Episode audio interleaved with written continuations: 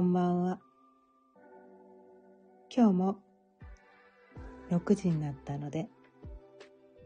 ちょいわろかんの夕飲みほろよいトークやっていきたいと思います。今日のお題は人生の答え合わせというお題でお伝えしていきたいと思います。で、ちょっとね、最初にね、今日ね、皆さんにこう、謝らなきゃいけないことがあります。私ね、あのね、この、最近ね、マヤ歴ね、今日のね、マヤ歴のエネルギーっていうのはね、最初にお伝えしてるんですけど、昨日、昨日のね、前歴のエネルギー、間違えておりました。正しくはね、金ナンバー10で、赤い竜のね、10日目で、赤い竜のエネルギーと白い犬のエネルギーが流れてたはずなんですけど、なんか間違えて、金ナンバー9で、赤い竜の9日目で、赤い竜のエネルギーと赤い月のエネルギーと金、ね、あの、音9のね、エネルギーが流れてるって、ちょっと間違えてお伝えしていました。大変申し訳ございませんでした。あの、酔っ払いなんで許してください。すいません。大変申し訳ございません。まあね、うん、まあ私、これをね、そもそもね、この、ちょいわらかの夕飲み、ほろ酔いトークで、なんかね、そういう感じで、こう、お伝えしてるのは、私結構ね、こう、ちゃんとしなきゃとか、真面目にやらなきゃ、間違えちゃいけないみたいな、そういうすごい呪いにかかって、そういう呪いの中で生きてて、こう自分責めとか自己否定とかめちゃめちゃそれで苦しんできた人なんですね。それで苦しんできた人なんですよ。で、自分がその呪いにかかってたことですごく苦しかったから、これを聞いてくれてる人たちの、もうね、ひょっとしたらそういう人がいるかもしれないから、そういう人たちのね、こう、呪いを解きたいみたいな。間違えてもいいよ、みたいな。なんかこう、酔っ払いながら音声配信したっていいんだよ、みたいな。こんなこう、55歳過ぎてピンクの帽子をかぶってね、こういうなんかドアップのなんかこう、ひょっとしたらこう、はしたない写真こんなのアップしちゃってもいいんだよ、っていう。そうね、なんかこう、こんなことしちゃダメみたいな、そういうところのね、思い込みをね、思い込みからこう、外してあげたいっていう 気持ちもあるから、もうね、私ね、こう、間違えてもいいって。まあ、まあ、本当はね、本当はこう、なんかこう、人に何かをお伝えするとき、本間違えるなんてありえないっしょっていうのがね、この世の中なんだけど、まあ私はね、このあえて酔っ払いながら、たまには間違える。人間なんだから間違えるよ。でも間違えたことを隠すんじゃなくて、あ、そこに気づいたら、あ、ごめんなさい。間違えました。ってそう言えばいいだけなんです。人間は間違える生き物なんです。100%完璧になんて生きられないんです。なんかね、そういうところも伝えたいなと思って。まあ、間違えたら、間違えたことに気づいたら、後日ね、ごめんなさいって、謝ろうかなって思って。まあ、恋にね、昨日はね、間違えたわけじゃないんだけど、ま、酔っ払ってて、こう、見間違いがあるわけなんですよ。で、あ、めっちゃ勘違いしてた、とか思ってね。うん。で、そんなことをね、今日はね、お伝えし、まず最初にお伝えしました。あ、新朝さん、こんばんは。今日も聞いていただいてありがとうございます。で、今日はね、今日は多分ね、間違いないと思う。今日の金ナンバーね、前歴の金ナンバー。あの、前歴ってね、こう、1、1、金 1, 1から260まで、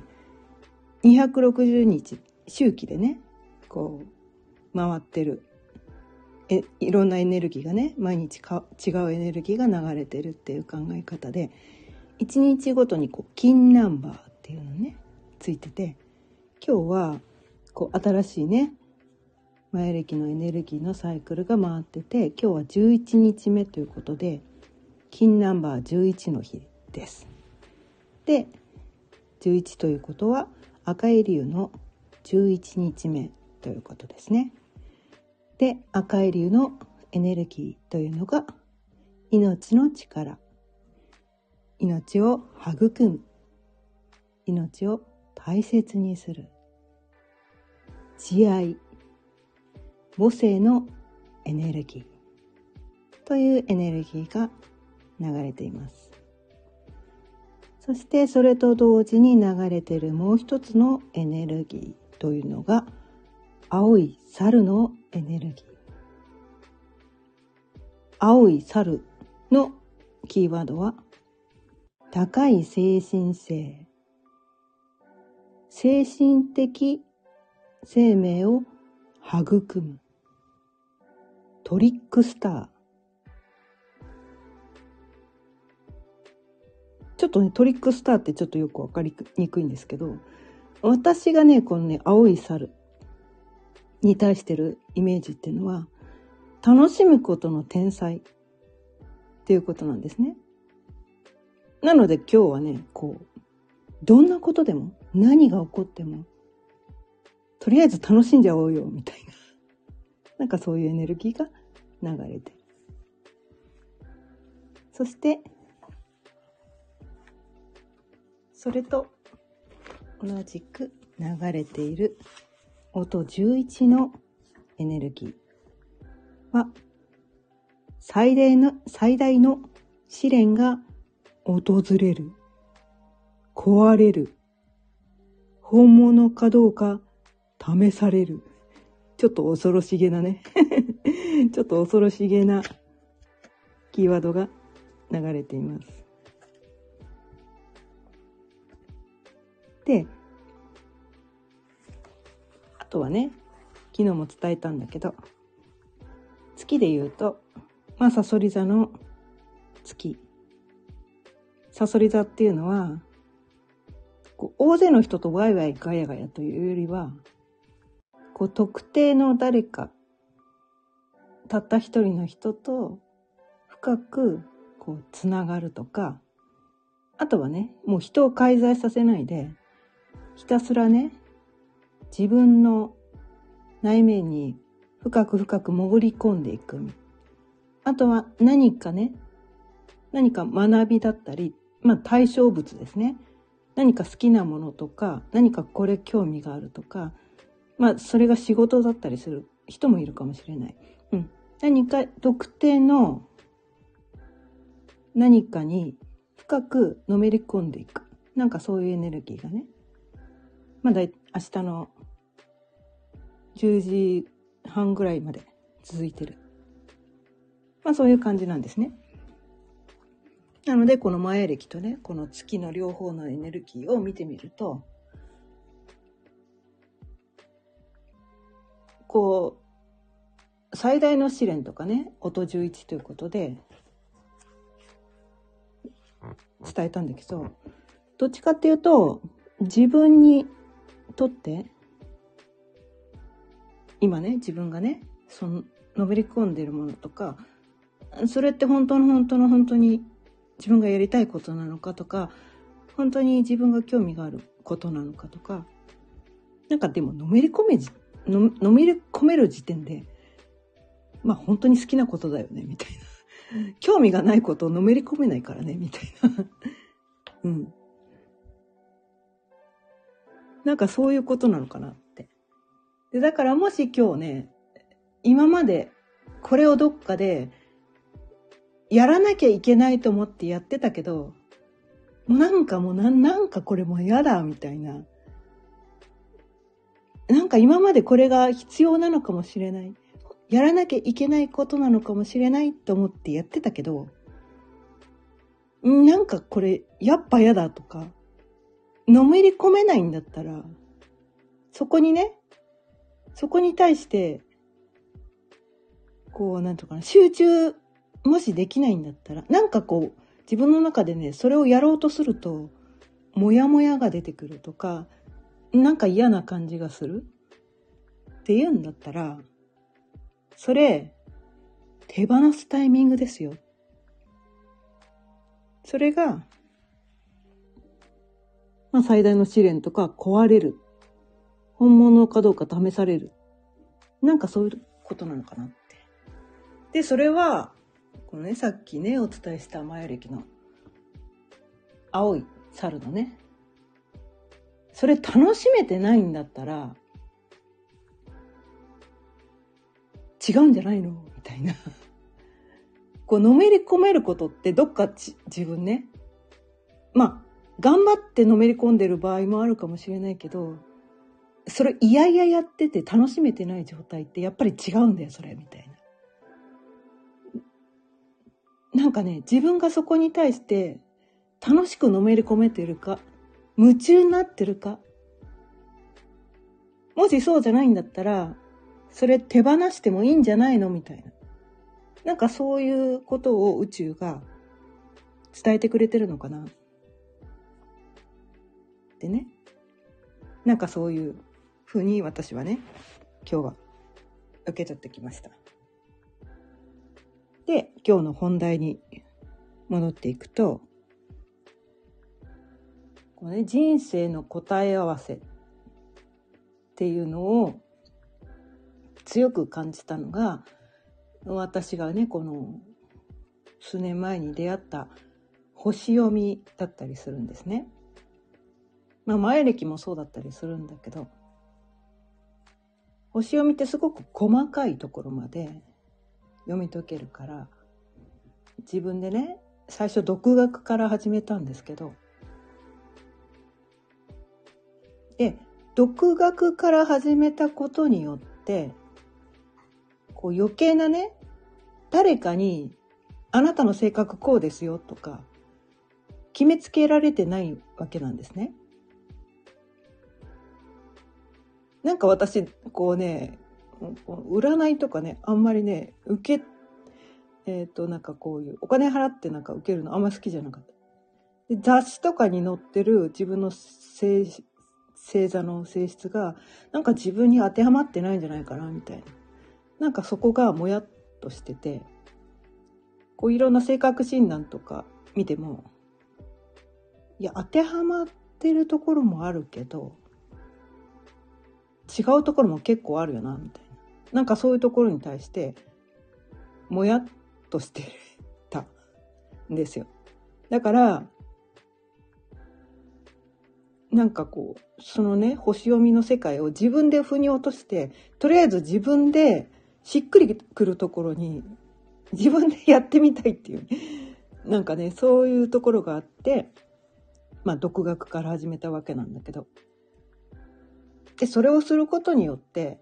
その自分で学んだことによって、それが実際に自分の人生の中で起きてたことなのか、実際にね、人からそれ言われたことあるとか、なんかこう、自分がね、実際そうやってって、こう自分の中にあるその性質を使って、こう、うまくいったことがあったとか、その性質があることによって誰かに責められたとか、なんかそういう事実、事実をもとに答え合わせをしていったっていうところから私は星読みに入っていったんですね。そう。本に書か、だからなんていうかな、誰かの講座を最初に受けたわけでもなくて、本なんて買ったのはもうかなり後ですよ。一年間学んだ後に初めて本を買ったんです。だから先入観が何もない状態で、こう、なんていうのかな、自分の中にある答えを見つけていった。自分の中に、自分の人生に起きてきたことと、その星読みでね、読み取れるエネルギーっていうのの、あ、確かにこれは私の人生に確かにあった。あ、これもあった。これもあったっていうね、そのね、正解を探してきて、で、そのホロスコープにから読み取れること、もう星読みってね、そのね、この十二星座っていうのがね、360度の丸いね、図になってて、ま、自分が生まれた瞬間にね、水金地下木土天海明その天体と太陽と月が自分が生まれた瞬間にそれぞれ何座のところにあったのかっていうのをねそれをねもうめっちゃ1年間かけて私ねじっくり読み解いていったわけなんですよ。最初はほら何もわかんないから、うん、1年間かけてねじっくり読み取っていてで実際にね自分の人生に起きてきたことと照らし合わせて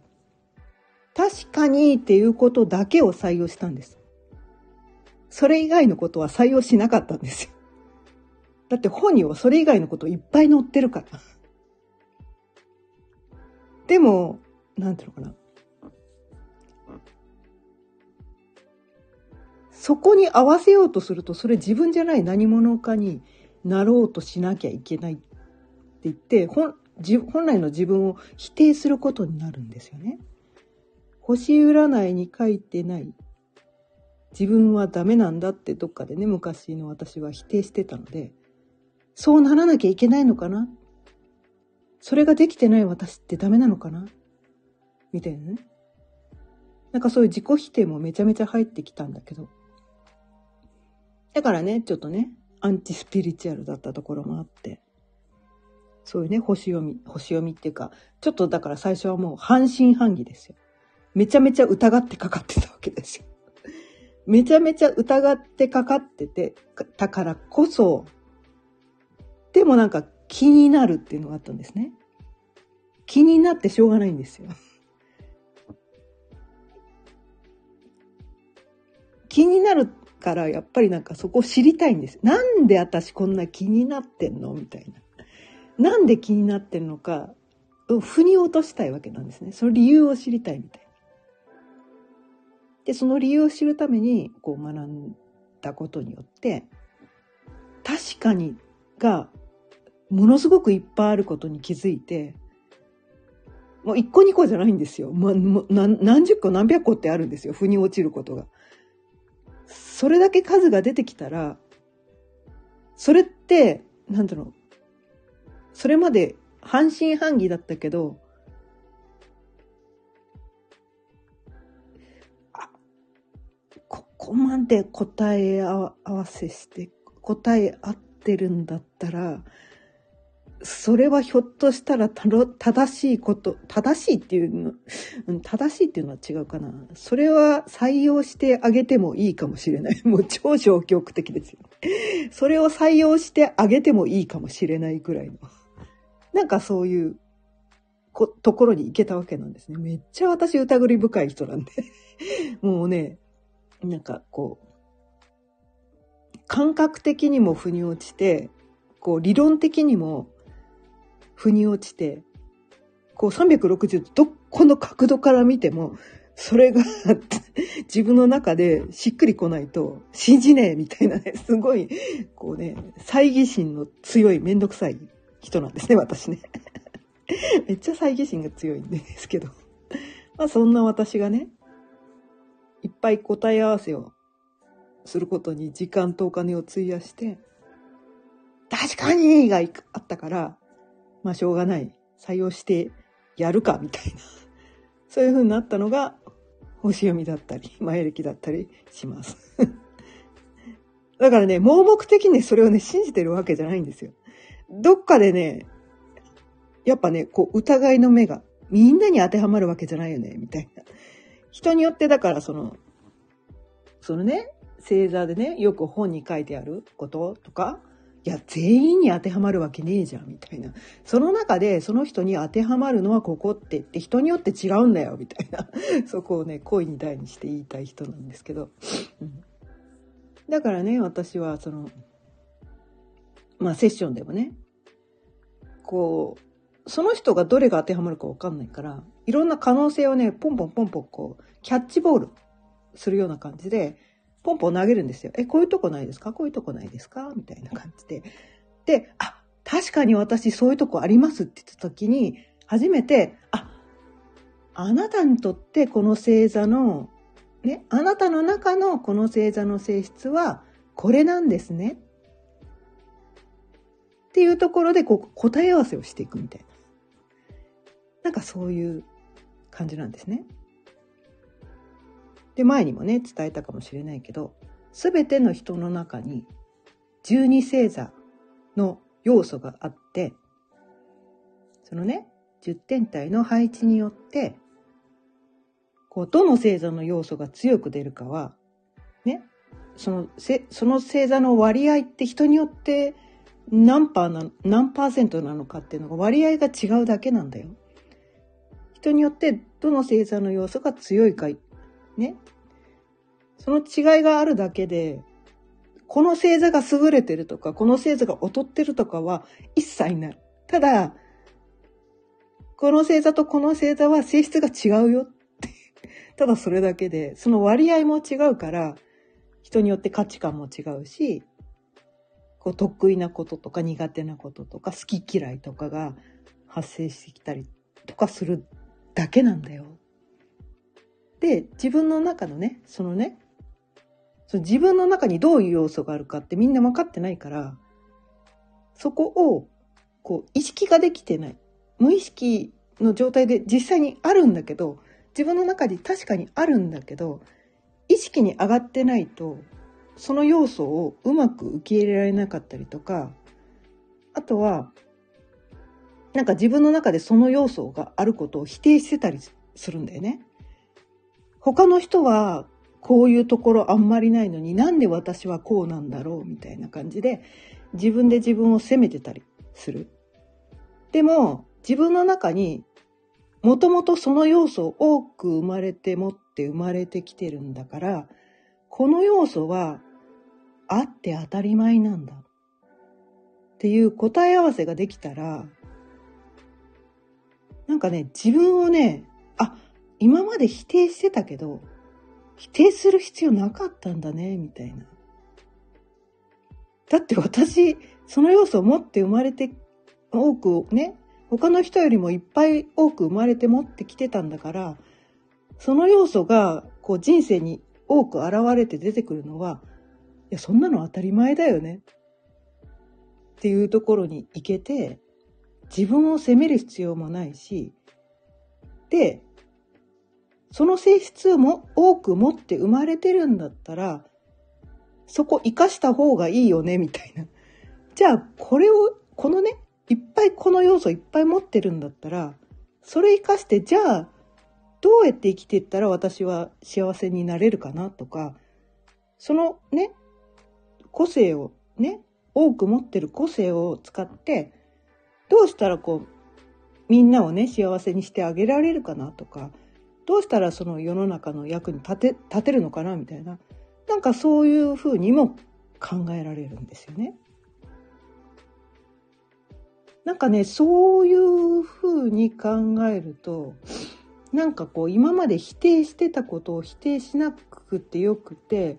そのもともと生まれ持ってるのに、持ってる、持ってるこの性質って捨てたくても捨てられないんです。だって持って生まれてきちゃったものって こう、捨てられないんですよね。その性質って。そこを否定しても始まらなくて、それ受け入れるしかないんですよ。受け入れるしかない。ああ、私ってそういう人だった。確かにそうだった。それで、こういうふうないい面もあった。こういう時はダメだったけど、でもそれはその要素がなんかこう悪い方に出ちゃったとか、それが、その要素がね、強く出すぎちゃった時、うん。その強、要素が強く、や、な、なんでも、こう、過ぎると良くないから、その要素が強く出すぎちゃうと、やっぱなんかね、こう、おかしなことになっちゃったりとかしたから、それをね、自分で認識すればいい。あ、私はこの要素をいっぱい持ってるから、で、この要素が強くあの時ね、過去にね、もしなんかこう誰かに責められたりとか、うまくいかなかったことがあった時のね、答え合わせをやっぱりするんですよ。あ、あの時この要素が強く出過ぎちゃったから、だからあんな失敗しちゃったんだみたいな、そこの答え合わせをすることで、次から同じ失敗をしなくて済む。気をつけられる。意識に上がることによって気をつけられるんですよ。でも人ってそのね、過去の失敗をなんかこう、責めてたりするんですよね。あの時、こう、それが傷になって残っちゃってたりするんだけど、でも、それは、その、自分がその要素を多く持ってるっていうのを認識してなくて、分かってなくて、その力の、なんていうのかな、制御ができなかったっていうのかな。うん。ちょ、ちょっと自分でなんかそ、その認識がなかったばっかりに、その制御ができてなくて強く出過ぎちゃったから失敗しちゃっただけで、この要素いっぱい持ってるから、このね、過ぎないように。持ってるからそれをうまく使えばいいいいだけで、過ぎないようにだけ制御すればいいみたいな。なんかそういう認識をすれば、なんかね、おかしなことにはならないのかなみたいな。否定する必要なくて、だって持って生まれた要素はね、うまく使った方がいいんですよ。だって、それが自分の個性だから、やっぱりね、個性は生かした方がよくて。で、そのね、過去の失敗によって、その要素があるからダメなんだみたいな感じで、それを封印してたりするんだけど、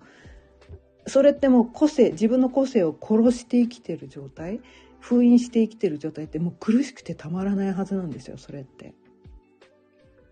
自分が本当は持ってるのに、それを隠して生きてる状態って、どこかこう、周りの人に嘘をついて生きてる状態嘘、嘘をついてる状態って、あんまり生きてて楽しくないはずなんですよね。隠してるべ。これを見せちゃいけない。私は本当はこういう要素持ってるけど、これは人に見せたら、人からこう責められるとか失敗しちゃうとか嫌われるとかなんかそういうふうにして思って隠さなきゃいけないこう捨てられない自分の中にあるその個性を隠さなきゃいけないかねそれってどう考えても苦しいですよねみたいな苦しいんすよみたいな。そこやらなくていいよねみたいな。そこやらなくていいよ。だってそれって持ってる個性って実は世の中で求められてる個性だったりとかその個性をね使って生きることでみんなのねサポートになったり助けになったりとか誰かを癒せたりとかいろいろねその個性によってそのみんなにね他の人に与える影響って違うんだけど何かのプラスにできるからそれを持って生まれてきてるはずなのにそれを封印してこう持ってる、まあ、道具っていうふうに言い換えてもいいかもしれないですよね。うん、まあ包丁を持って生まれてきてるのに使わないで手でちぎって料理作ってるみたいな。まあ手でちぎって作った料理がダメってわけでもないけどまあうん、いや、硬い野菜とか、すごい大変だよね、とか。かぼちゃ手で切るの大変だよね、みたいな。ね。あとはこう鍋とか持って生まれてきてんのに、鍋使わないで、なんとかこう直火で焼いてご飯作るとか。ええー、みたいな。鍋、鍋でコトコト煮込んだ方が、なんかこう、スープとか作れるし、直火で焼いてたら、スープは作れない。スープの方がみんな飲みたかったりするよね、みたいな。なんかね、そういう、だから、やっぱり道具も、せっかく持って生まれてきたんだったら、使おうよ、みたいな。そういうところがあります。でもね、自分ではね、それがね、なかなかわからない。自分ではなかなかそれがわからない。まあ、昨日も伝えたけどね、自分の長所ってなかなか自分では受け入れられなかったりわからなかったりする。まあ、そういうののために、こう自分を客観視するためにも、そのね、星読みとか、前歴とかね、こう何千年も昔からある。まあ、統計学と言ってしまえば統計学なんだけど。でも、そこにあるね、星読みとかね、先生術とか、前歴とかの本に書いてあることを全部鵜呑みにするのではなく、実際に自分の人生に起こってきたこと、実際に自分のね、今、実生活の中で現れていることと付き合わせることによって答え合わせをしていくと、なんかね、こう見えてくるものがある。で、そのね、答え合わせをして当てはまんなかったことは、まあ、とりあえず置いとく。とりあえず置いとくんですよ。あ、他のね、この星座の人にはそういう性質もあるんだね。でも自分の中には、今はまだない。今はまだないでいいんです。拒否する必要もなくて。で、そのね、人生ってね、やっぱね、こう今の自分が全てじゃなくて、毎日自分って変わっていくんですね。毎日新しい情報に触れたり、新しいね、だ誰かと出会ったり、毎日ね、こう同じ人と接していたとしても、その会話って日々変わるわけじゃないですか。で、そうやってやって、新しい何か情報ですね。新しい情報と触れることによって日々自分も成長していくし今まで気づかなかった自分の中のその要素みたいなのに気づいていくこともあるんですね。うん、そうやってやってどんどんこう自分の答え合わせをしていくことでどんどんこう自分の認識自分の世界が広がっていくですよ。今まで自分の要素はこれだけって思ってたかもしれないけど何か新しいね誰かの話を聞いたり誰かと会話をしたり何かね本を読んだり音楽を聴いたり映画を見たり何か新しいね